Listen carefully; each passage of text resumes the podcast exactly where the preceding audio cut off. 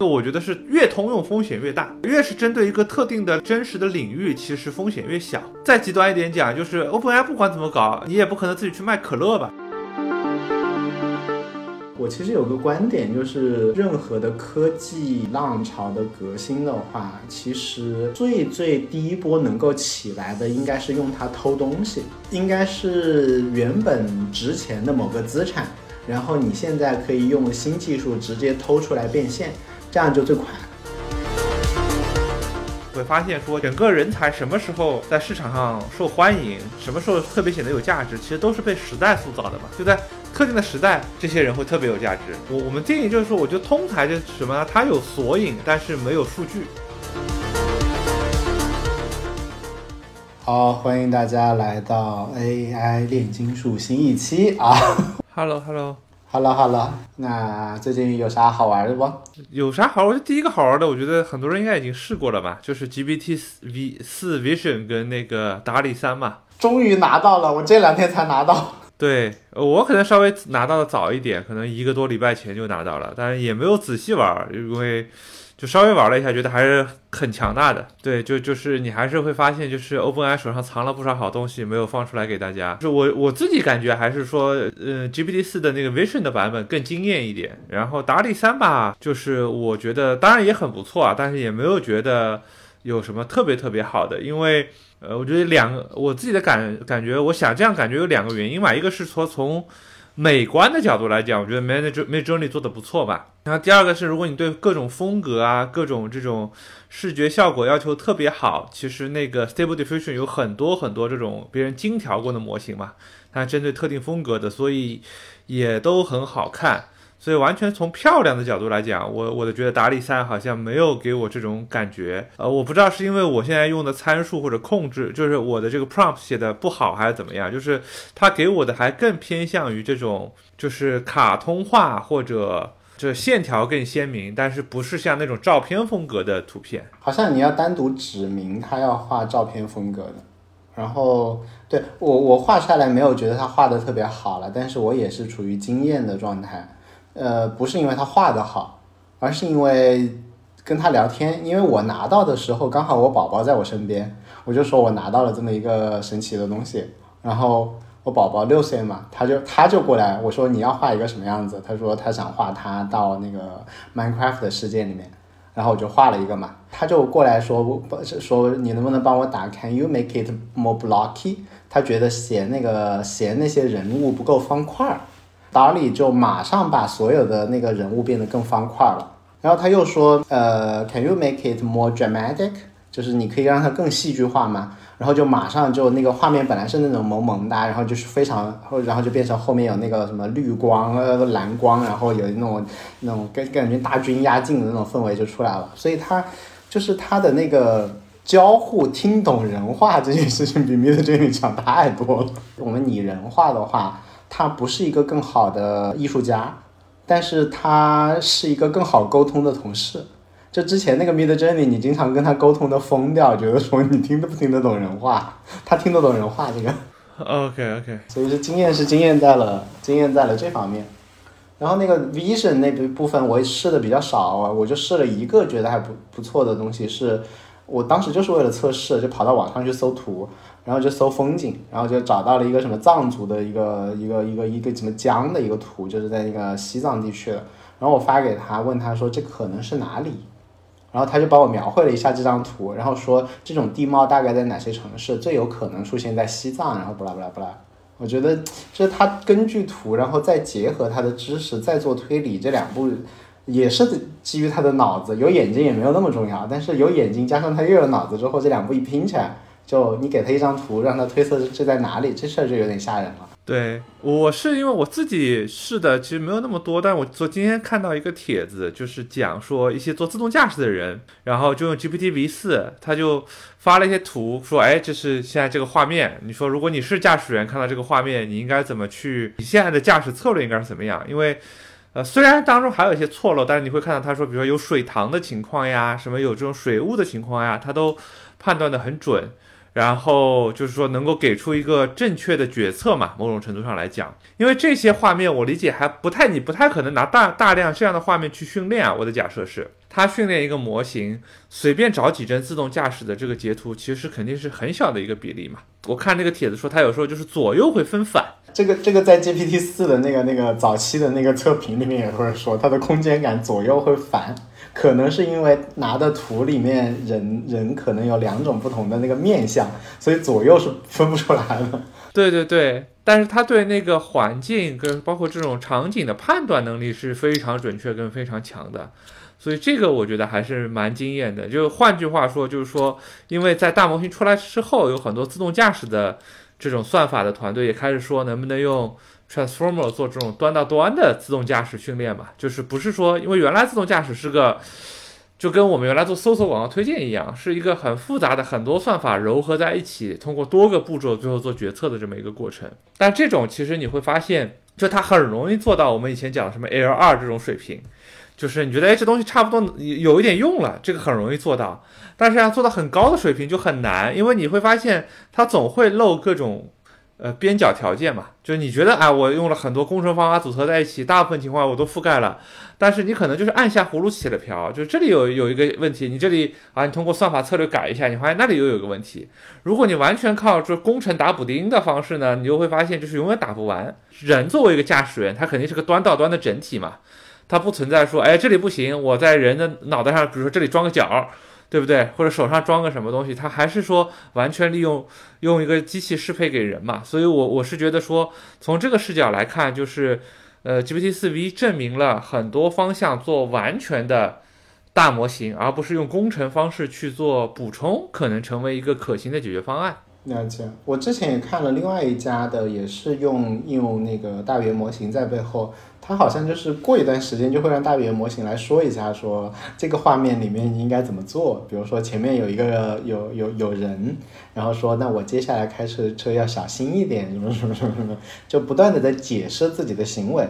然后说我到底为什么要这样做。但是估计它不是用 vision，可能是因为其实理论上来讲，自动驾驶里面它其实已经识别了最前面有个人。他已经认出来了前面有个人，他不一定要用再用 vision 来搞一遍，对吧？他他他他那个图应该已经给到他，直接给数据就可以了。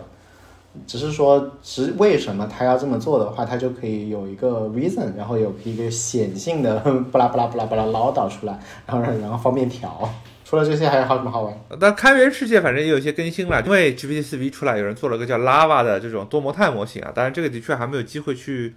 尝试过。然后其他的，我觉得。至少目前看起来跟原来的分别还是不大嘛，就是你还是能看到不断的看到小的亮点，就有人花很多力气通过 Midjourney 啊，或者现在很多人开始用 GPT 四加达里三去画这种，怕做成想办法做成一个小视频，它不是端到端做啊，它不是说哎我给个描述就出个视频。我看起来还是人工拼的嘛，就是人工去画了很多各种各样的图，在每个图拿到这种 runway 里面去剪一个小剪一小段几秒钟的，在最后拼在一起变成一个几分钟、十分钟以内的这种视频嘛。我看前一阵也有人做了个星球大战的，也不叫应用吧，就应用侧的这种尝试还挺多的，但是的确还没有看到说，哎，哦，还有一个有意思的是，微软推了一个。就是 agent 的，就是这种类似于多 agent 的开源项目，叫做 AutoGen。哎，AutoGen 就是让他帮你写代码，帮你写代码，就是说里面有两个 agent，一个 agent 负责写代码，一个负 agent 负责提需求给给反馈。然后我看前一阵好像在 Twitter 上还有很多人说，哎，效果好像挺好的。对，但是这个也是没时间尝试。所以现在的主要矛盾是，你会发现新东西还是很多的，但是每研究每试一个东西吧，你可能半天一天就要投进去。然后你要干的事儿呢又特别多，你就觉得忙不过来。我也是，我连试些 A P P 现在都只是浅尝辄止试一下，然后就哦，原来你做这个的，然后大部分都没有它的 demo 好 啊。这这个对，这个也很正常嘛，呃对，但是我我是觉得吧，就是说至少 G P T 四 V 还是证明了，就是说就这个东西还是就是往前的空间嘛，对吧？就对，至少对于干这个的人来讲，就是说你追到 G P T 四 V，你至少怎么也要追一年吧？对，太可怕了。我觉得还第二个就开源模型，其实不断的在比较更小尺寸的模型上做出了更好的效果嘛，不是跟 V 四比啊，四或者四 V 比啊，而是说啊，可能原来最早的七 B 的模型很弱。然后后来 Llama 二出来了，更好了点，然后微调了更好，最近又出了一个叫什么 Mistral 七 B，反正我看现在很多东西都是你听了大家评论一下，因为你都没有没有空去试一下，反正说哎好像这个效果又更好了一点，对。那那我们先不管这种小的，你觉得现在就是像那个 Cloudy 已经追到三点五，已经超超了嘛？你觉得中国现在追到三点五，追到四，现从从现在看大概要多久？我觉得之前不是说聊过吗？说就是国内的是在干这个的比较头部的这些，大家大家都觉得目标都是年底到三点五嘛。就是说，所以我觉得就就最后的结论就是说，我觉得国内最头部的这些公司，只要全举全公司之力。呃，投入到大模型上，呃，给充足的资源，对吧？就是说，都是能能在这个时间点追到三点五，觉得，而且他们觉得是说这个事情其实没有那么难嘛，主要是算力的和数据的问题。那就是说有机会再再过几个月可能追到四，但四 V 我觉得又是个新问题嘛，因为 GPT 四自从报了那个就是应该是 SimiAnalysis 还是谁报了 The Sequence 啊，是哪个呃报了说它是 MOE 的这种。就是混合专家模型之后，大家一下子就觉得这事情可能没有那么难了嘛，松了一口气是吧？对对对，就看这个 GPT 四 Vision 这个事情，大家会有什么好的思路或者好的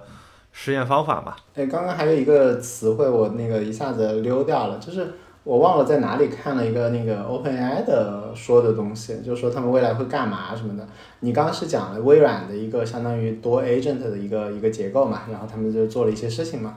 然后现在其实很多创业公司在做 agent 的 platform 这一层嘛，但是我今天看到 OpenAI 明确的写了说他们会做这一层。我的感觉还是说应该去做有明确场景跟认垂直认知的这种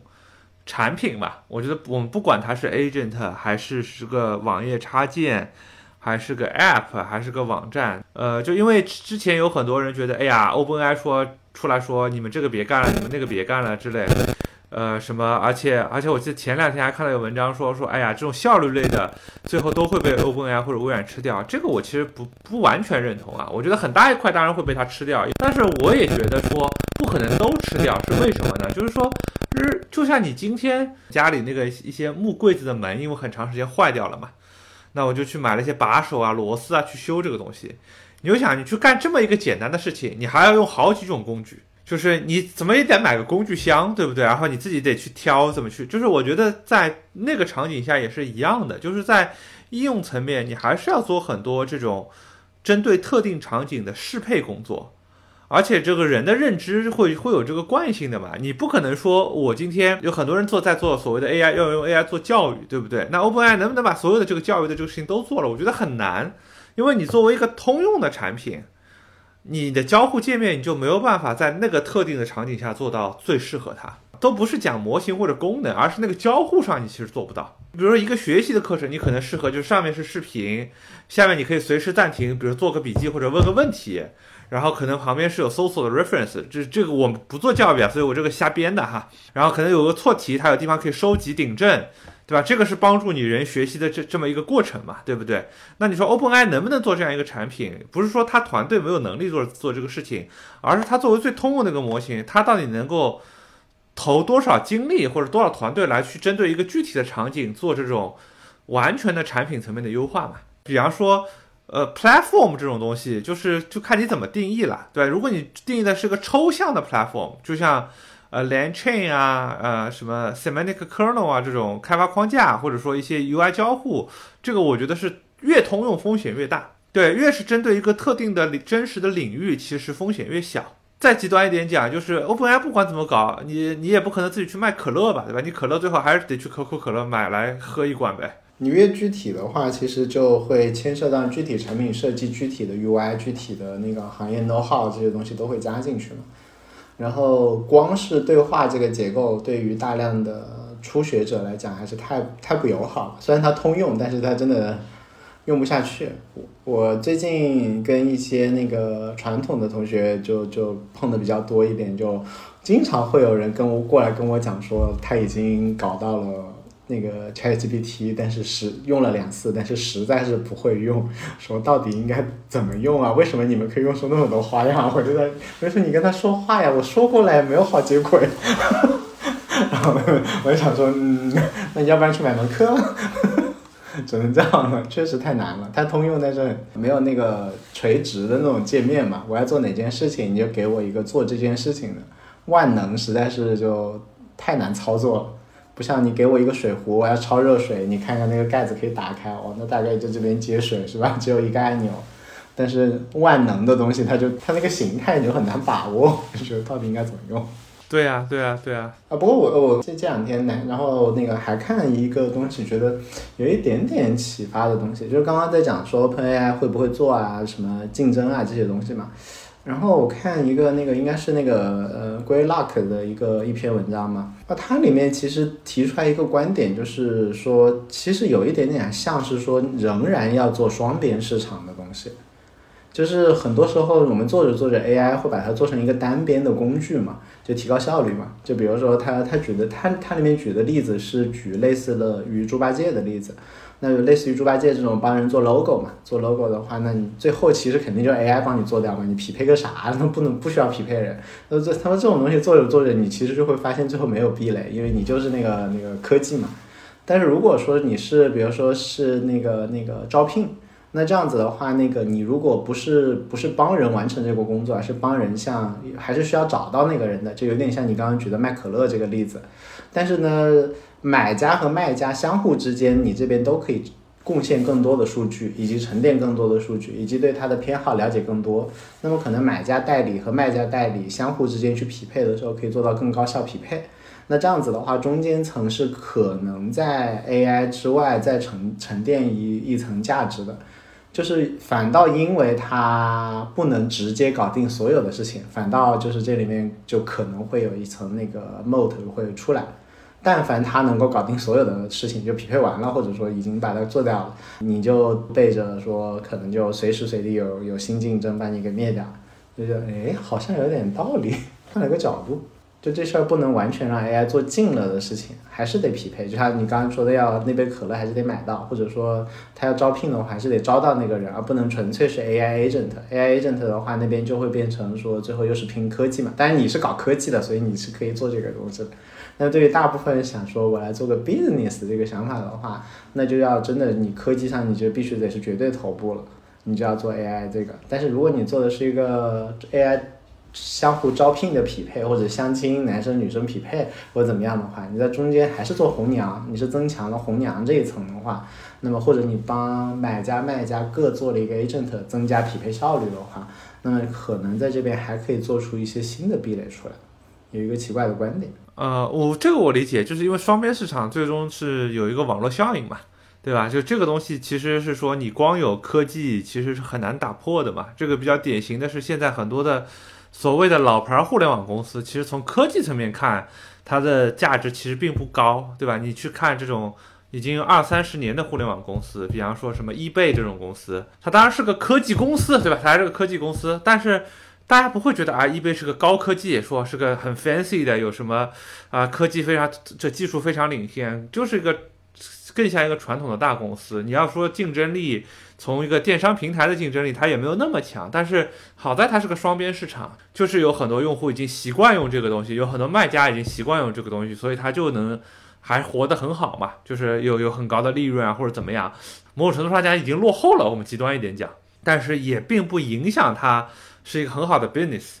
对，就是一个很好的生意。其实国内也有这样的公司啊，就是说你说它科技一定特别特别领先吧？我觉得其实至少在科技圈，大家不会去。这样去想，对吧？有些公司像百度，它可能还在做文心一言，大家还觉得说百度内部还是有很强的技术实力，对吧？大家都觉得说啊，可能产品啊或者怎么样。但是有些公司，比如说携程，大家不会觉得说，哎，携程就是技术特别厉害，对吧？携程是因为我有很多消费者的用户，有很多很多企业的用户，同时我又有一个很大的一个机呃机票、酒店这旅游的这么一个网络嘛。觉得平台市场的挑战是。就是最大的平台，你有一种感觉都被占完了，就跟今天大家在做，就是这一轮 AI，就是我觉得为什么一时半会儿还没有看到什么，呃，新的这种除了 ChatGPT 就没有看到什么新的 Kill App，很大一个因素也是因为说，就用户时长已经被这些 App 占的七七八八了。你说我能用这个东西更有效率的拍一个视频，但是看视频我还是去抖音、去 TikTok 上看嘛，对吧？那那其实你你光有一个效率，其实你也是很难去跟从那些平台手上抢东抢到这种时长或者回来的，对吧？所以现在其实大家都还在更多的应用场景或者立刻能落地的场景，的确还是我看到是 to B 的偏多。是我我觉得这部分其实可能会需要有一个重新思考产品的品类定义的一个过程。我举例来讲，就是那个你刚刚说的是视频嘛，那为什么视频是长成这个样子的？其实是因为，比如说你再往前推，可能是光盘要长成什么样子，对吧？或者说人能够在电影院坐多长时间？再往前推，可能是录像带能够录多长时间？那比如说我们现在，或者说呃，电视放一个视频的话，它应该怎么切广告？所以一集应该是比如说多长？它其实很多的关于它的展现形态，其实是当时的媒介条件决定的。呃，或者另外一个例子是呃 PPT，那为什么我们现在觉得 PPT 是一个天经地义的一个存在嘛？就是应该一页一页可以翻动的一个展示画面，但是这是微软定义的一个东西嘛？它不见得就应该是这个东西，它应该是说它其实它的目的是为了让大家能够 get 到 get to point 嘛，point power point 嘛，对吧？那那其实我应该传递是 point。那像 Tom 他们的逻辑就是说，其实我应该放弃 PPT 这个形态，我应该从说人产生想法、组织想法、传递想法，它它它回到更底层的 JTBD，可能在上面去重新长个形态。但是 PPT 上面我也不知道该怎么重新长，可能是更更 fancy 还是怎么直接打到你的文档里面去还是怎么样？那未来是不是视频这个东西是否应该真的存在？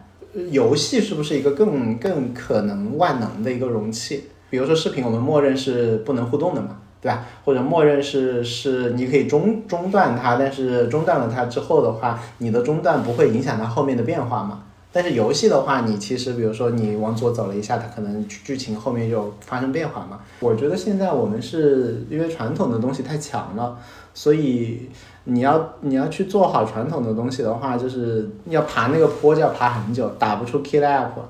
就看谁先想出来，就是不要爬那个坡，重新立个坡，但但是就得就得回到底层去想到那个新的那个东西在哪里。就是我们现在一定是被被某个某个东西把我们脑子给框住了，然后。就就看不见一个明明显存在的东西。是现在现在感觉就是说，我觉得就是说自己大家稍微摸出来的一个新的东西，就是 Character AI 那个形态嘛，因为它的确是说所有的除了 ChatGPT 以外，C 端的你看到数据还不错的一个一个产品。现在你跑去美区的 App Store，你会看，就类似产品其实越来越多了，什么 Call Any 呀，什么 Replica 呀，什么就是号称现在叫万 C 大战嘛。大家都看到这个形态可能是个，先不说有多靠谱吧，至少在目前摸下来是看上去是用户接受度最高的一个形态，就感觉大家都一窝蜂都在干这个事情。但这个事情就你也会就觉得就是下判断也还太早了。就我我一直还是那个观点，就是说。这一轮 AI 的影响力不会是只是说这么一两年，说这个是这个是一个，当然了，就是说你的机会可能在前半程，就是说是以十年为维度的影响力，就跟移动互联网一样，但机会在前半程，就是十年过后就可能就就大机会就少了。我我是这个假设哈，但是就因为 character 那个形态，你就会觉得说，确有有一些细分人群需要这个情感陪伴，然后他这个体验很多时候消费 IP 或者粉丝去能够去。呃，娱乐的去满足自己的情感需求，这个是是它的终极形态吗？还是或甚至是说，只能是去做这种情感的娱乐吗？就我其实还是会就一直带着一个问号，因为因为我会觉得说，AI 这个东西最后如果完全变成一个纯虚拟化的，你跟 AI 之间去沟通，呃，会在这一轮的 AI 最终会占多少比例？因为我们拿 ChatGPT 来讲。其实我并不是为了和他沟通，我其实是利用它再来完成我其他的目的。就我所有使用 Chat GPT 的场景，都是我有一个外部的其他的任务要完成，然后把它作为一个工具是高效的而已。嗯，了解。但是像 Car Car 的这样的产品，基本上是完全把那个情感投注在里面嘛，你不需要它没有一个外外部的世界，其实是没有啥影响力。这边我也仔细看过，因为 c a r t 点 AI 我还那个。在混沌还讲过这个案例，因为之前很早就关注，一直每个月看一看它数据啥。我觉得两两方面，一方面我觉得这个东西它可能是现当下最值得研究的东西。然后我我不是也在 MVP 一个小产品嘛，其实跟这个也有关系，就是但是我会我会觉得大家可能忽略了它一个面，我会去试一下。但另外一方面呢，我觉得其实它它也打中了一个大的需求啊，不叫大的需求吧，因为需求你管它怎么样讲都可以。但是我看到是大大部分上面人玩，其实玩 role play 嘛，就是还是角色扮演嘛。那角色扮演的话，我我其实有个观点，就是任何的科技浪潮的革新的话，其实最最第一波能够起来的，应该是用它偷东西，应该是原本值钱的某个资产，然后你现在可以用新技术直接偷出来变现，这样就最快。这第一波应该是这个，后面才是别的。那我觉得他其实偷东西了，他偷 IP 了。然后一般来讲，我们以前偷 IP，也就是说你你放那个那个米老鼠，我这边把你盗版一下嘛，这样子会被抓起来嘛。那另外一下就变成说你放米老鼠，我把它印在我的衣服上，那线下卖衣服比较难被发现，所以就只被抓出来抓出来一半。但是还有很多就是米老鼠除了印之外，如果它比如说它可以活过来。他可以跟我聊天，晚上跟我讲一段米老鼠故事，这个时候其实就更绕了嘛。所以的话，我觉得其实他是把 IP，呃，我们以前创业要让用户知道我存在这事儿，其实就要付出很多营销成本。但是 IP 其实就就，但是用户已经认识米老鼠，已经认识那个雷电将军了之后。那我其实只要证明我是雷电将军就可以了，我可以跟你聊天。那么营销费用已经省掉了，其实他还是偷东西。那他偷偷了这些 IP，后续的这种就是聊天啊、关系啊、娱乐啊，但是他又没有支付，比如说我要付让用户认识雷电将军和愿意跟雷电将军聊天的这种意愿的这种这种钱，我没有付营销费用。但是原来那个付了付过这个营销费用的，比如说原神或者迪士尼的话呢，他们其实也没有这个变现渠道，所以所以所以相当于原来的人没有受损失，但是我又把它偷到这边来用了一下，就有点像什么呢？有点像很多的那种片子，其实也原来也不会被人看，因为已经是老片子了。但是呢，现在有人用什么小这个男人叫小小小小小明小强，那个女人叫小美，然后三分钟把它剪到短视频上。就有人把这个东西看了，因为他把机他把它用一种更适合短视频的方式给搞了，他并没有让原来的那个受到多大的损失，但是呢，他他新的这边他也少了很多内容的成本，他就把它搞了。或者再举樊登读书，他其实的话，你严格意义上来讲，他其实在偷那些书的知识，但但是他讲一遍之后，还帮那本书促进了销售。所以你很难讲它这个偷是合理的还是不合理，因为所有的版版权也是一个发明的概念嘛，凭什么要有版权啊？所有的东西的话，我会觉得说它其实还是处于说 IP 这么一个被人类定义的一种呃一种一种权利，但是你你创造价值和攫取价值中间的有一个差嘛，就是比如说我已经让你认识米老鼠了，但是我只在你身上赚了一千块钱，这你你愿意在米老鼠身上花十万，那中间这个差额的话其实是没有被 IP 方吃干净的。但是现在就可以来偷了，所以 整体上来讲，我觉得他的这个逻辑的话，其实他是在找到旧世界没有被就创造的价值和攫取的价值中间，他他找到了那个差额，然后用新科技把这个偷出来了。我也在想说，基于他这个逻辑，还有什么别的可以偷的？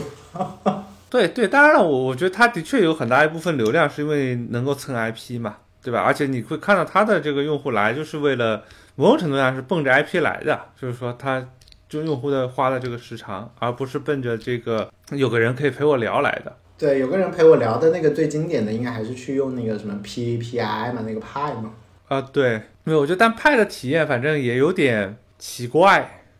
就反正我用过几一段一几次派，就是派的那个体验是说，就是他的交互上是派先提问嘛，先跟你打招呼啊什么的，然后然后就是不断的引导你想不断的把这个对话做完，但是跟那个。ChatGPT 还不太一样，ChatGPT 更像是工具嘛，这个 ChatGPT 更像搜索，就是说你用完即走。那个派呢，我觉得有点夹在中间，就是它既没有让你用完即走，但是它呢又不完全走这个情感陪伴路线，它也走这个就是这有用这个路线。就你有什么问题啊，我帮你解答一下呀，你有什么东西啊？所以反正我我用它的这个体验，反正有点奇怪，就是说我我什么奇怪呢？就是说你用完了，那你总觉得好像你走了不是很礼貌。因为他还在问你说你，你有什么事情要要我帮你干了，对吧？但是你不走呢，你觉得你其实也没啥事情要干了。OK，呃，我知道你说的另外一边是什么，一边是 ChatGPT，另外一边可能更偏向于 call any 那种聊天方式。call any 那个聊天方式，他每次都是听完你的话之后，他会把你的话给泛化、给扩大化，然后再从中间找一个点来反问你，很有兴趣的跟你聊下去，说我也是这样，巴拉巴拉巴拉，然后问你，然后想他他他的目的，我感觉。除除非你一段时间不搭理他，他就会说，哎，我觉得我们今天已经聊得很多了。只要你继续搭理他，他的目的就是要让这个 conversation 继续下去，就不让话掉地上。对，但是这个其实也挺有时候也挺难受的，就是说你不觉得他是一个，就真的是一个很好的 partner，就是你也有另外一种压力，就是你要你你要把这个对话继续下去，而不是说哎聊完就就是有时候我们就希望聊完就结束了。有时候我们希望是说，哎，就是就我觉得不同场景应该不一样嘛。但是现在你看产品形态，就是都是比较极端的，一种就是设计成你用完就赶紧走，对吧？就我觉得 ChatGPT 是比较典型的用完即走，就你有问题我就回答，就是说除非你特殊要求，回答完了我我就立刻静默了。另外一类就派也好，Call Any 也好，就是说，哎呀，咱俩就一直聊下去。然后呢，就是虽然你知道他背后不是一个人，但我觉得这个是刻画在人基因里的本能啊，就是有人问你话，你就想回答。呃，就就我前两天是看到，忘了在哪看到，就是说，就是人类在大自然里就是这样的，你遇到一个声音，你就要有 reaction 嘛，因为这个可能意味着危险，或者说是特殊的事情发生，你必须响应，而不能当做没有听见。这个就会导致说，有人问你问题，你有一种本能的就是你想回答一下。对吧？就是没有什么，即使没有什么事情了，你也本能的想想说，哎呀，我我要不要不说两句，说个什么？呃，但是呢，这个我觉得作作为一个助理或者生产效率工具，其实体验是不好的。怎么解决呢？因为这两头你必然得得靠一下嘛。呃，我不知道，就我我只是说说体会嘛。嗯，那如果是多角色呢？就假设假设一个人跟你说话，他最后一个问句你不搭理走开，这个是不礼貌。但是假设说是我们俩在聊天，现在再加上一个人过来那个那个连麦，然后你你跟他在互动，呃，然后但是你最后提了一个问题，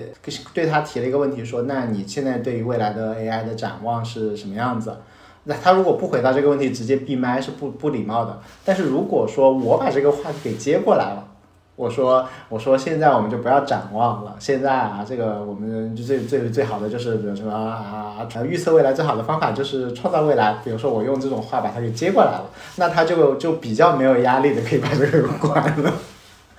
如果 agent 有几个人在聊呢？对对对，这个就回到那个，就是是这几个人在聊这句话呢，就是说，我觉得设想一下很容易，但你真的要去做产品设计呢，其实也挺复杂的。就是什么情况下他接，什么情况下他应该把这个。对话，就我我觉得这个当中会有很多，就是我觉得这一轮的 AI 变化，它其实不只是，呃，因为它有两部分，一部分是很比较硬科技的部分，对吧？就是说大量的这个大模型啊什么这个的，就是还是很大一部分交互体验的设计，就是到底人，就是说到底我们应该把这个产品设计成什么形态？就是此，我觉得即使到此时此刻这一点上，其实大家没有一个特别好的答案，或者说现在看起来不错的一些产品，比如当初 Midjourney 出四张图啊。包括这个 ChatGPT 决定用对话这个形式啊，已经是一个我觉得是一个不容易做出的决策。虽然很简单，但是离那个一个理想的形态还差很远。对，这这其实也就是他们当时拍脑袋拍的拍出来了，然后我们现在觉得哇，这个实践真好。其实也就是拍脑袋拍出来了，也离最优还远得很。对对，现在打理不也抄了这个类似于我给四张图吗？他有时候给一张，有时候给四张，我现在也搞不清他逻辑，而且。而且我五次跟他说话，平均有四次是报错的，就是反好像你凡到凡凡是提到了一些名字，它在生成的过程当中就会给我报错。就比如说我让他画张孙悟什么什么的孙悟空，大概率就会出错。对，就是这个是另外一个问题嘛，就是他们做了很多这种所谓的安全限制，但是我就是安全限制到你就就就就很难就没法用嘛。就之前看你的那个那个朋友圈说。天天工业革命，夜夜文艺复兴嘛。但是现在虽然没有那么，没有四月份那么那么极致，但是看到什么四 B 啊，看到达里的时候，还是觉还是觉得说，这都发生在今年啊，也是很吓人的。我我觉得是有一个东西我还特觉得特别惊艳，就是那个 Chat GPT 的 V 四之后，它不是 App 里它会语音回答你吗？它那个语音效果，我觉得比其他家都做的好挺多的。是 A P P 要升级一下吗？我现在 A P P 里没有这个语音回答，我还在找。我看到别人说有了，我不确定要不要升级啊，因为我我的 app 都是默认自动升级的，就是是就是自动它会 upgrade 嘛。哦，我的不是默认美区账号，哦，知道。那个，而且我看过很多其他人做的这种英文的那个抑扬顿挫，我觉得做的特别好，就比就你传统认识当中的这种语音合成效果要好很多，那个也很惊艳。OK，那我可以交给宝宝用了吗？他就不用看了，他就可以直接聊起来。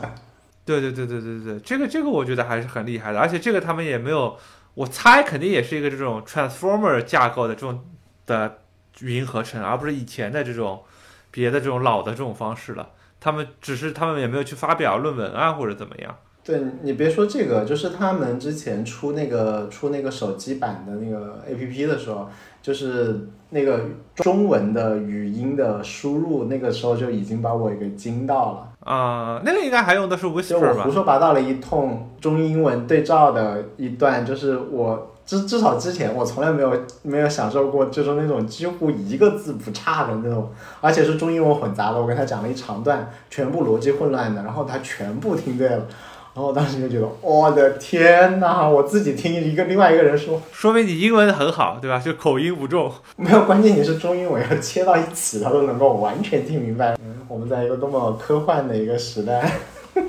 对，是的，哎，对，那个你们现在在在招人对吧？你要不要干脆在播客里面喊一嗓子？啊啊啊！现现我我们得先想想，我们也得试试水。我们当然团队里已经有一些人了，但是我觉得我们也在摸说我们到底什么样的人适合我们的团队。我觉得这个其实也是个，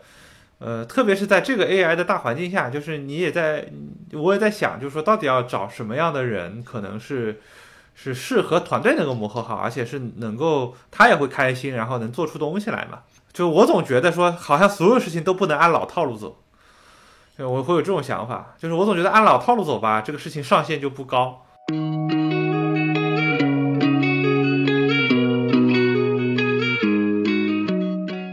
现在有没有什么初步的一些想法呢？就是在如果是 AI 这件事情对时代变化巨大的话，那你现在对于人的定义或者对于人的看法上，你觉得哪些是有变化的？我自己两个感觉，一个是感觉是说特定的专才可能没有那么重要了。我应该这样讲，我觉得比较合适，跟十年前还不太一样。就过去五年的是被互联网大厂塑造的，因为大厂给很多钱，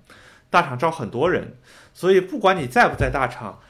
你没有进大厂的，想要去大厂，对吧？在大厂里面呢，你会发现说，我去哪儿不如都不如在大厂待待着挣的挣的钱多。大厂又招了很多人，所以其实分工我接触下来是分工大厂的人，我觉得分工是比较细的嘛。太细了，对 P 九都是个螺丝钉。很不幸啊，我这个没有在大厂待过，我待过的或者我待过的地方，在我待的时候还都不是大厂。这个这个带来一个问问题，就是我接触过不少人，就是咱们但当然没有什么，不是说很多 P 九 P 十，就是但是我觉得大部分大厂的人，我我我接触下来，就是大家手上不一定人不行，人很多人是很优秀的，但是你会发现他在大厂待了两三年之后，他的分工是非常细的，然后导致了就是说整个互联网人才生态是是大家其实求的是专，就是因为你专了之后呢，你才能在面试的时候。你才会显得比较厉害，因为你是通才，其实面试的时候没有啥意义。但是我是觉得，在这波 AI 出现之后，就是专才的价值其实是极大程度的降低了。第第二个呢，我的感觉是说，当大家生态被大厂塑造了之后呢，就是有很多这个就是刷题很厉害，但是好奇心不足的人。那我是觉得说，是不是在这个变化特别快的时代，他好奇心本身。这个通才的能力本身比那个专才，比如我不，比如比我在一个特定的领域搞得很细，搞得很厉害，可能要重要。我觉得在当然也是一个阶段，就对吧？就是我原来觉得人都应该这样，但是我我因为也也工作了很多年之后，你会发现说，其实整个人才什么时候在市场上受欢迎，什么时候特别显得有价值，其实都是被时代塑造的嘛。就在特定的时代，这些人会特别有价值。但过了一个时代，就就分水分水轮流转，对吧？就跟现在大家以前都要转码，对吧？现在你看，呃，这个转码的这个风潮立刻就下去了，因为没有那么多新工作机会嘛。我我能够理解好奇心哦，因为这个东西是你要不断的，世界变化很快嘛，就几几周不行，不跟你就你就不知道了嘛。为什么通才更重要？那当然我们可以说，比如说通才的话，因为呃专才的那些细微的知识，现在可能大语言模型那些都可以调了嘛。但是你也可以反过来说，那你是一方面很精专，大语言模型没有到那个地步，但是呢，你现在可以借助大语言模型把一个专才变成通才了，因为它比如说也可以写点程序啦，也可以写个文案啦，也也可以懂懂一点生物学啦，对吧？它它更容易通啊，对吧？它借助 AI 之后。我觉得比较难，就是因为我觉得什么呢？我我们定义就是说，我觉得通才就是什么呢？它有索引，但是没有数据，对吧？就它很多东西都大概知道原理，它有各种 index，就是因为你说我要利用大语言模型，那你得提问嘛，对吧？你至少得知道我要问什么东西。哦，我知道你有索引，没有数据啊。嗯，好，明白了，太精确了，你这个说法，对不对？对，所谓的通才，通常来讲叫有索引没有，就是我这个东西我大概知道，然后又比较有好奇心，学习能力比较强，那你其实是说。你要做到八十，就是你可能通才，就你可能这个事情你也只有五六十分，但是你要依靠这个大语言模型的帮助，你做到八十分还是容易的。同时，你的大部分事情，你面临的大部分事情，并不追求那个一百分。你因为你当然了，你今天说我要造卫星，我要做最基础的大语言模型底层研发，那你当然追求要一百分。但是说你说我做 AI 的应用，我们当我们去探索这个东西怎么用起来的这个过程当中，很多的都是不确定的，没不是有一个正确答案的嘛。它并不有一个标准答案，说我已经研究了很深的，所以我知道这个是对的，你知道是错的。其实大家都得试错，觉得嘛？就是我觉得其实是对人才，就是的需求或者对市场的这个呃结构会发生一个比较大的变化。而且相对来讲的话，后面就是他因为有好奇心的人，他成为通才的可能性，就是这一堆索引的可能性也比较大一点。对，因为因为我自己也觉得挺难的，包括我们自己要转变，其实也没有，就是人其实都是有惰性的。比如说我跟你刚才我们聊那个 AutoGen，我一直说我要试一下，但因为一周很忙，你就觉得我没有精力去试一下。但是他那个东西，也许你试一下，发现哎，你原来很忙的，觉得你要自己研究一下、搜一下，或者问 ChatGPT 才能写完代码，你可能扔给他，他反正他自己在后台跑，他就能跑出一个什么东西给你，对吧？呃，这个当中好奇心、动手试一试的这个，因为。专才你还面临一个问题，就是很多时候专才呢，就是在特别分工细了之后，他面临的一个问题是说，他他会发现说，哎，很多东西我都不知道怎么起手。通才的好处是呢，这东西到底是要搞得很透，我不搞透，但是快速搭个东西能跑起来呢，他他他都能动，他有机会更多的去试这些东西。而且在我看到的很多公司，因为现在在在顾问一些公司，所谓什么降本增效嘛。呃，你会发现专专才会抵触 AI 会比较多一点，就是很多专业人士是瞧不上 AI 的，他们会找出一百个角度说它不好，然后那些半吊子的人会接触就拥抱 AI 会比较拥抱的比较比较比较热情一点。对对对，就比如我们这样半吊子的人。对对对对对，我们都是拥抱拥抱的很热情的，因为没有在特特特别精深在某方面嘛，就没有什么好失去的。但是就真的是，比如说我有一些，就比如说公司他们的很专业的某个行业的专业的那种分析师啊什么的，他们现在其实对 AI 还是非常的抵触，然后就觉得他做出来的东西不行。当然了，我也上次呃上上上上次我们是跟李真聊嘛，然后他他们公司就或者他咨询的公司就用了一些非常非常离谱的方法，不是让比如说设计部门去用 AI。他们是让营销部门去用 AI，他们像部门相互之间可以抢别的部门的活，就是去扩大地盘。设计部门看不上 AI，他就说营销部门你们用 AI 直接把设计部门给干死了，就就特别特别凶残，不专业的人。用 AI 就觉得好爽啊，就觉得你，但是专业的人太太太专，就会觉得说，你看这个构图这里有点不对，然后对于这帮不专业的搞营销的说，对不对？我又看不出来，是吧？对，没关系，能用这个海报已经可以了。然后我就，所以这样子确实对于通才、对于专才来讲的话，这个这个时代还蛮不友好的。你看得出有问题，但是但是你的甲方未必看得出有问题，他觉得挺好，然后他就把它给干了。嗯，这这你也得承认，就是我觉得很多的专业上，就我觉得专业的很多领域的需求，固然有很多是历史经验积累的经验教训，是个最佳实践，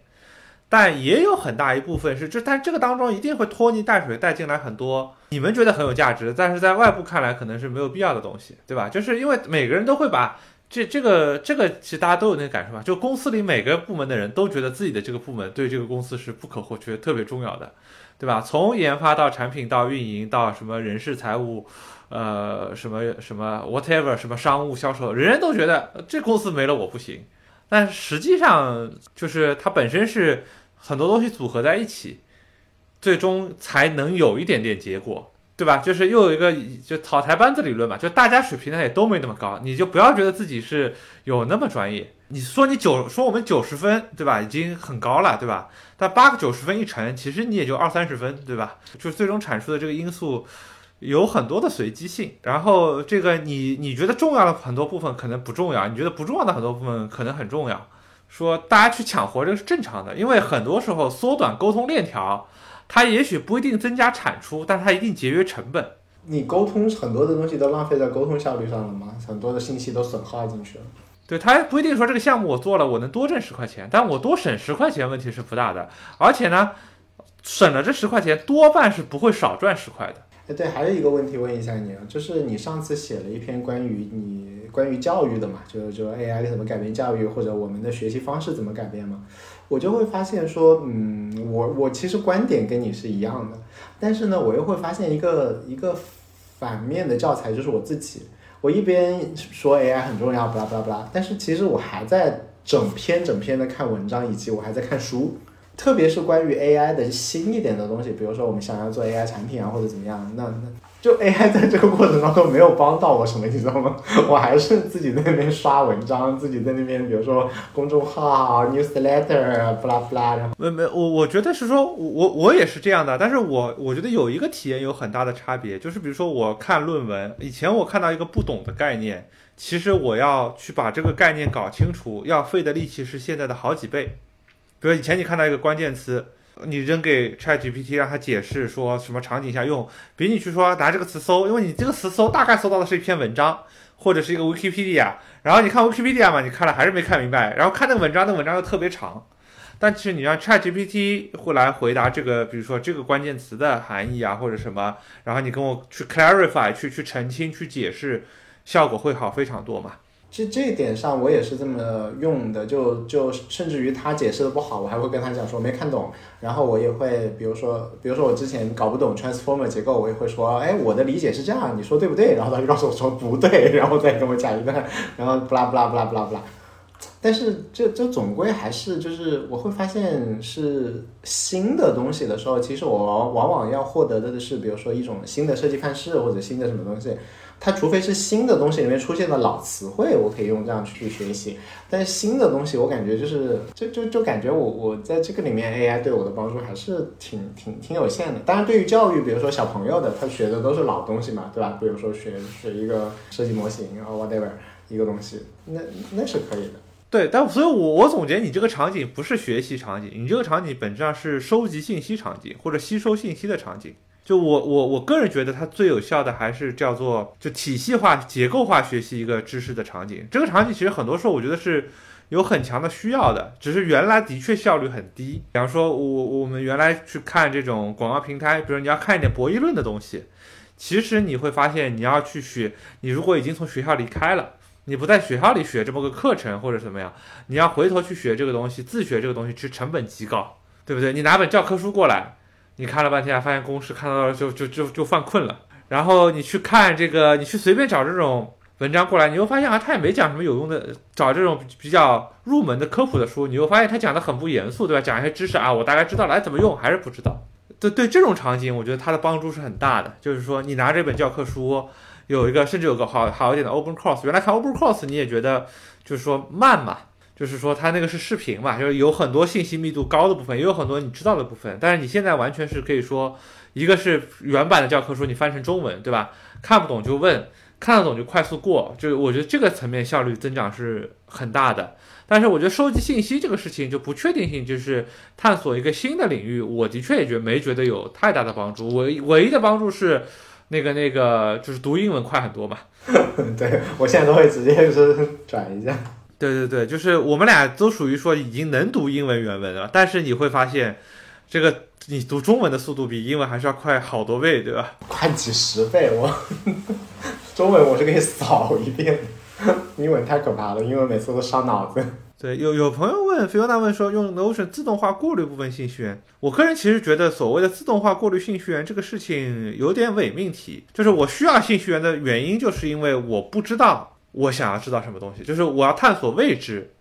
既然是我要探索未知，除非是我过隔一段时间发现这个信息源的确质量很低，我就把整个信息源给屏蔽掉了。比如说我订阅一个 newsletter，发现他讲的东西都都是比如说业界八卦，其实我觉得没啥意义，或者他讲的东西都是我明显是个面向更 entry level 的人，我就不用看，我把它过滤掉。不然我会留着，只是说我当我看到这个标，有些我会略读或者跳过，呃，因为我觉得信息源你是没有办法保证，就是我觉得很多事情上你必须坚持浪费，就信息源是其中之一，就是你千万不能说，你如果你读的所有的信息源都是有效的，那意味着你一定错过了大量的有效性信息源，对吧？因为你你你，我觉得至少不存在有什么好办法告诉你说就是这一条有效，那一条无效，我觉得这个太难了，而且很有可能。而且我觉得很多信息源的有效性是，不是说针对你这个人的，而是针对你当前的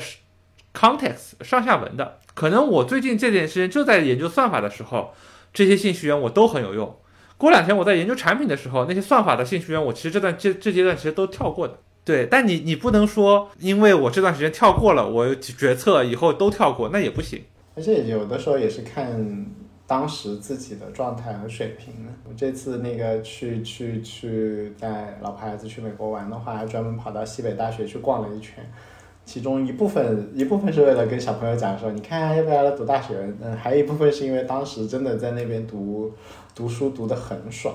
是因为那个当时那个我听一门叫做 Advertising Strategy，就是广告战略的一门课，听到我每节课都感觉是颅内高潮，就觉得好爽。这门课简直把我的所有的那个营销什么方面打通了。但是后来我才知道，我的所有的同学都很不喜欢那门课，觉得教的什么鬼，觉得是什么鬼。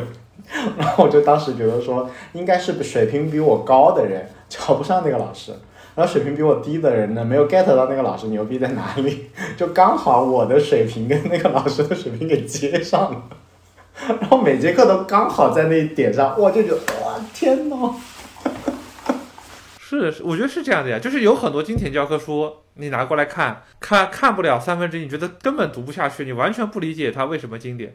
对吧？你就直接直接直接觉得这个这个这书这这这么个书，只是因为老师名头大，但是可能当你有了一些别的。Context 之后，你就觉得这东西很好。我我觉得都是这样的，就所有的信息它都是跟你的 context 相关的，对吧？就不然这么多自媒体怎么养活呢？对不对？就是不同的人会觉得不同的信息有用嘛。就像我们在这里扯，会有很多就是搞，我觉得真的在 pretrain 大模型搞底层的人觉得，就是这讲的这扯了半天都没有什么价值，对吧？也有很多完全科技圈外的人会觉得，你们这讲的东西听也听不懂，就是是人话嘛。对 对。对，我就被人说过说你们能不能讲的稍微朴素一点？我说我们这样纯扯淡还不朴素，还要怎么样？对对对，我我觉得我觉得是这样的呀，就是说，呃，这个我觉得是没有办法的，就是呃，就我之前也去讲过一课课，我我问他们收集 feedback，就有打五星的，也有打一星的，对吧？打五星的就觉得哎，这东西都讲都都串起来了；打一星的就是讲这个这个说老师在自嗨，不知道在讲什么东西。嗯，对吧？就是这这个，我觉得还是挺矛盾的。就有些人希望你手把手教很细节的东西，有些人希望你把这个大的脉络串一串，对吧？所以我觉得信息源这个事情，唯一有效的方式还是说多找信息源，提高阅读速度。自己扫嘛，我现在也是大量的大量的扫，不过最近也感觉就是没有没有像前面那么的。就感觉自己每天都在 升级的感觉，现在 现在会要一一比较长一段时间了就就枯竭了。我感觉所有人都枯竭，不光是我，我感觉我的信息源也枯竭了。就感觉大家都是或者都像你一样已经开始干活了。对，进入深水区，我也没有什么信息源想看。我觉得我们先要把一些东西给做了，对吧？就是吹牛很容易，做起来很难，很多事情。对吧？然后就是什么搞个多机多卡的训练，搞个环境，搞了半天，对吧？就是用来解解决的问题都是那种根本就匪夷所思的，想都想不到的一些工程上的问题，是吧？呃，不，有些都是很细节的问题。有些是说，比如说 Hugging Face 不是被访问不了了吗？那我怎么把一个一百四十 G 的模型拉到本地，对不对？然后我训练完了之后，我怎么把这个一百四十 G 的模型放到 Hugging Face 上做个评测？OK，就很具体的。操作的问题，对啊，这这个都不是跟其实跟训练模型都已经没关系，咱也不能聊这是为怎么解决，对吧？在这儿，但是这就是你每天可能必须不得不去解决的问题，对吧？你拿开源数据，拿开源模型 tune 一个东西出来，你不行，你你得评测啊，评测你得传上去啊，传上去啊，你会发现，哎呀，传不上去。唉还是打嘴炮比较容易啊，做点事情太难了。对啊，对啊，就是我觉得还是有很多很细节的，就是一旦你开始，就是大家真的要动手做，就会发现有很多无穷的细节问题需要解决嘛。就对，所以你看，我们就就我都没有认真做推产品嘛，就之前 MVP 了一个 Chat Chat Room，最后都没有，从来没有公开的发售发售发行过，然后然后但但我觉得这做都做了就发行吧，然后因为在做新的嘛，做一个，哎，确确实你每一步都会比想象当中要困难很多，想象当中你要搞个多 agent 在后面搞的话，也就是几句话的事情嘛，但是实际上。呵呵，对，就是你一旦遇到，就是你会遇到很多奇怪的问题的。对，像我们之前甚至比如说，甚至于遇到的问题是说，你调通的 prompt 只要在 Azure 上就跑，就就效果就要差一截。对啊，这就很就就就比如调 prompt 本身就是一个命题，以及说你调 prompt 要建什么流程，需要什么样的工具，比如说你哪些调通了，你要不要记录下来，对吧？这就有一堆很很细节的事情要做。你当然说，然后有有有时候你说，哎，那我要不要找个开源项目？那所有的开源项目你得试一下吧，对不对？这个就是就就耗费了大量的时间，就其实你逃不掉的嘛。这个是为什么？我觉得说需要动手，需要这个好奇心强。就你好奇心不强吧，你也很容易犯懒，就说算了。对我现在就是这样，嗯，大大量的东西就是看了一下首页，哦哦，大概是这样的，我也就不试了，就这样吧。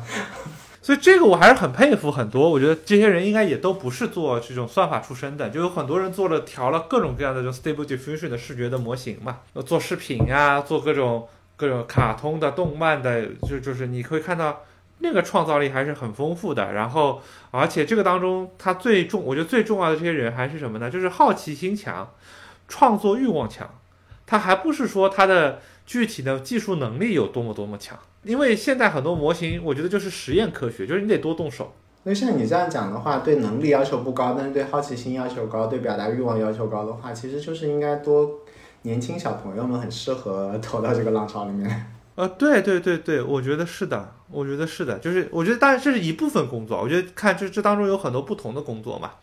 对吧？你说我要搞底层大模型，那你就得去找，理论上讲，这些人。的确，最好的还是都在大厂里，就是搞底层大模型，搞这种算法推公式啊，这种分布式训练能把性能精细，就性能调到极致，这个这个算力呃能够用满。那其实最优秀的人还是在大厂里，以及少数头部的这个创业公司里嘛。所这些人往往也很多是从大厂里出来的嘛。然后，但是你说，当你说我要做一个应用，我要去说，哎，我要做一些偏视觉的应用，我要利用 Stable Diffusion 调出一些好的效果，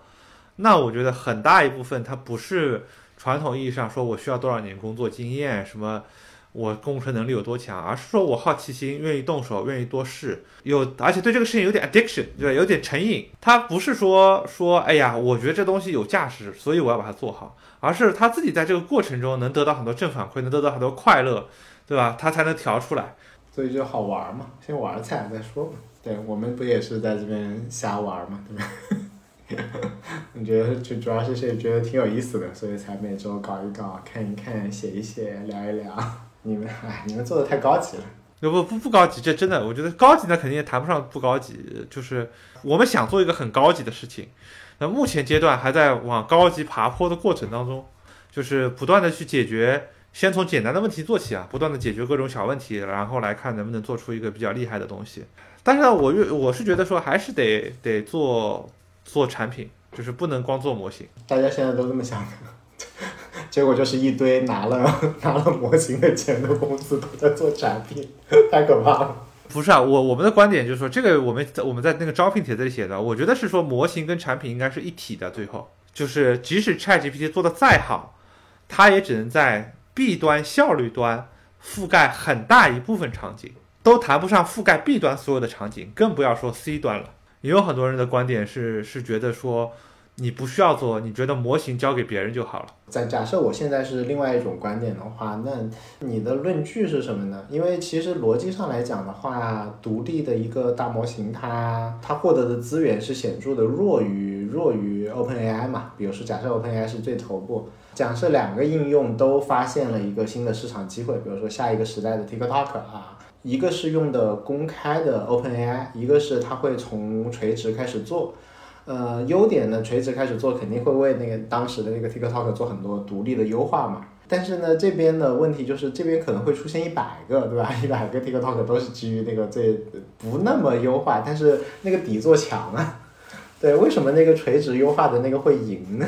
因为而且它只要垂直够强了之后，它它就可以更快的实验，然后它再去做底层嘛，再说嘛。我觉得第一个是大家得想明白，就是说谁说做底层模型的人他就不能调 OpenAI 的 API 了，对不对？这第一个问题是说，并不存在说有人做端到端模型，他就不能利用任何 A OpenAI 的 API 的资源，对不对？第二个问题就在于说，当我有做底层模型的能力的时候，至少我有一个能力，就是说我的成本一定跟响应速度一定能远比你快。哎，现在假设说我是训练一个 Llama 2做出来的话，我的速度和成本比 Open 用 OpenAI 要低吗？还是更高啊？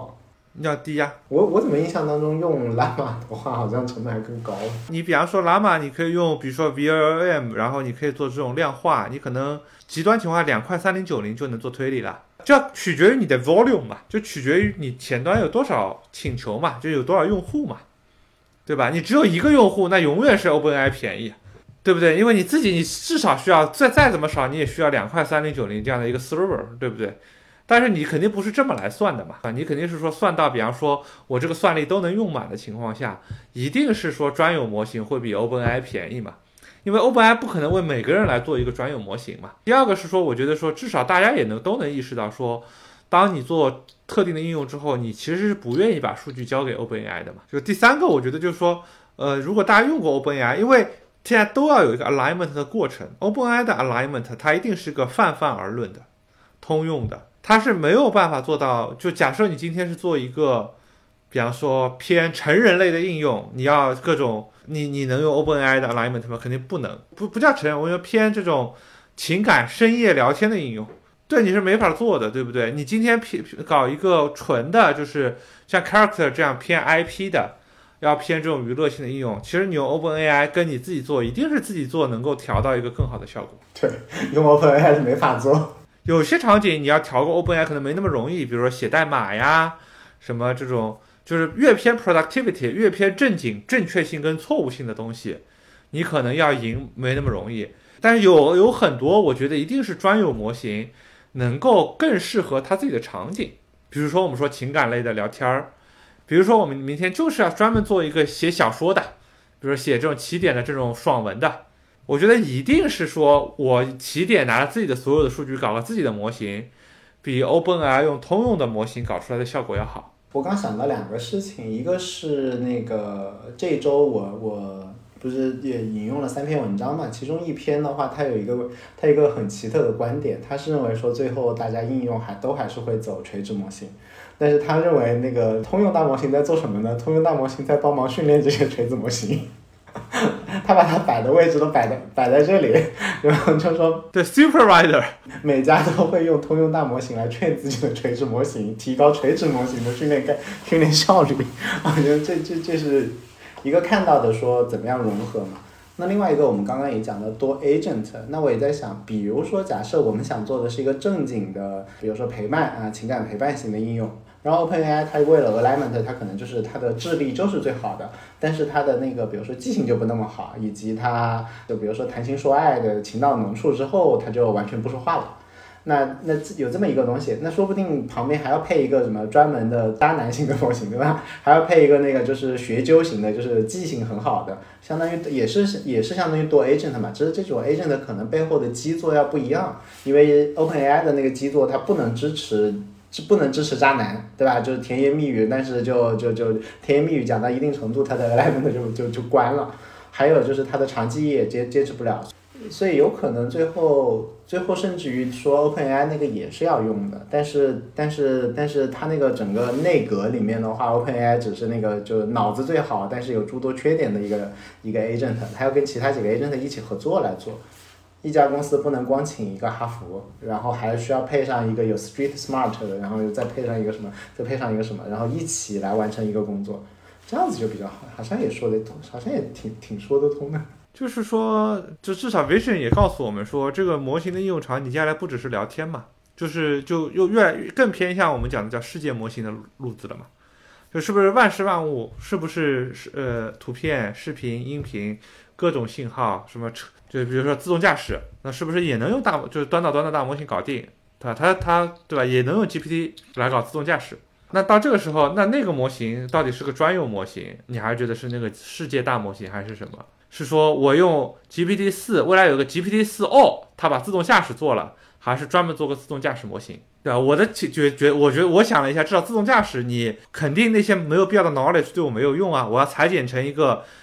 在那个车上就能装的实时响应的模型，它得 size 得小，对不对？那这其实就是个专有模型。你如果如果觉得谈情说爱，也许它能搞定。那如果说我是自动驾驶，我也用那个最通用的模型搞定吗？我觉得不是。对，像 character 这个，他他们就专有的模型嘛。就是脑子更笨，但是记性更好，因为谈情说爱里面记性比较重要，你不能忘记我两周之前说了什么。但笨一点无所谓，所以他们那个模型不就是脑子脑子脑子有问题，但是记性更好吗？月之暗面也是记性更好吧？啊，对，看他们最近发了一个超长上下文的。OK，我了解了，这个挺有道理的。呃，最后再问你一个八卦啊，就是你听到的消息也是说年底的时候，那个 Google 会发一个比 GPT 四更厉害的那个什么叫金米还是金金米还是叫什么？呃呃，Gemini 嘛，Gemini 嘛，这个也不是我听到啊，就到处都在传啊，就是 Google 的会会发一个 Google 的多模态大模型嘛，就具体都说很厉害，然后还说 OpenAI 为了反击也也会也会再出一个厉害的，都都是这么传的是吧？Google 内有这个模型啊，在研发这个模型，有这个模型，据说效果很好。这个事情，我觉得市场上 rumor 已经传了很长一段时间了。他们会不会公开发表？我我不确定，因为也有他们说说那个模型太大了，就是发布出来的话，运营成本太高。那拿出来 show off 一下，打压一下我们企业不是也好吗？不不提供公开访问不就行了吗？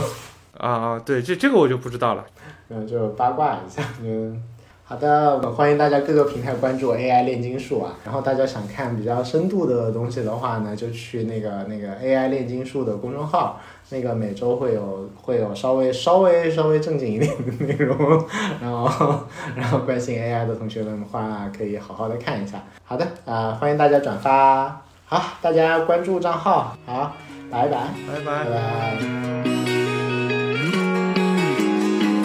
Don't know where you at, don't know where you been. Don't know nothing about that boy you're into. Don't feel bad for you, but I feel bad for him. And all the hell you gon' be putting him through.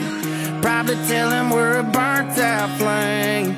Probably tell him that I ain't been on your mind. I ain't nothing but a long gone thing. You can cuss my name, but baby, don't you lie. When you're tasting what he's drinking, are you thinking about me? When you're riding where he's driving, are you missing my street? Every time you close your eyes, tell me you see? When you're tasting what he's drinking, are you thinking about me? Coming over tonight, wish that truck in your drive was mine, just like you know it's supposed to be. When you're up in his bed, am I up in your head, making you crazy? Tell me, baby, are you thinking about me? Are you thinking about? Are you thinking about when you're tasting what he's drinking? Are you thinking?